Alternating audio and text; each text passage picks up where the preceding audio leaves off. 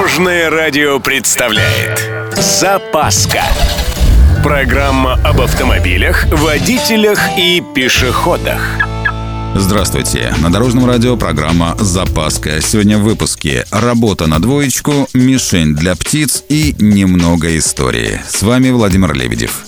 Поехали. Многие мастера в шиномонтажных мастерских давно качают все шины на двоечку, то есть две атмосферы. Якобы это и есть оптимальное давление практически для любой машины. Доля правды в этом есть, но лучше руководствоваться не советами соседей по гаражу, а рекомендациями производителя автомобиля – если же вы переобули автомобиль в нестандартные покрышки, высоко- или низкопрофильные, то в этом случае давление в них необходимо поддерживать согласно рекомендациям их изготовителя.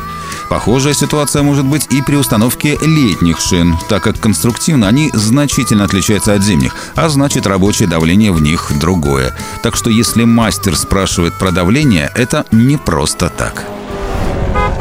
Для птиц машина – лучший друг, товарищ и, скажем так, мишень.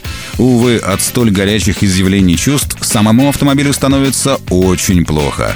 Птичий помет на самом деле ядерная смесь аммиака и солей, способная разрушить не только лакокрасочное покрытие, но и сталь. Поэтому вывод. Если птица сделала свое дело, лучше это дело тут же стереть. Размачиваем пятно водой и аккуратненько удаляем тряпкой. Специалисты также советуют обработать эту зону спецавтокосметикой, но это уже на ваш вкус и кошелек. А теперь несколько интересных фактов об автомобилях. Первый автомобиль, превысивший скорость 100 км в час, был, как ни странно, электромобилем. Его создал в 1899 году бельгийский автогонщик Камил Женатце. Первый автомобиль, оборудованный ремнями безопасности, был выпущен в 1959 году компанией Volvo. Первые номерные знаки появились еще на конных экипажах. Самые первые автомобильные знаки были выданы в Мюнхене, Германия, в 1899 году. А вот первый автомобильный знак в России был выдан в 1904 году в Риге. Буквы появились на знаках в 1901 году после того, как один берлинец попросил разрешения поставить на номерном знаке перед цифрами инициалы своей супруги.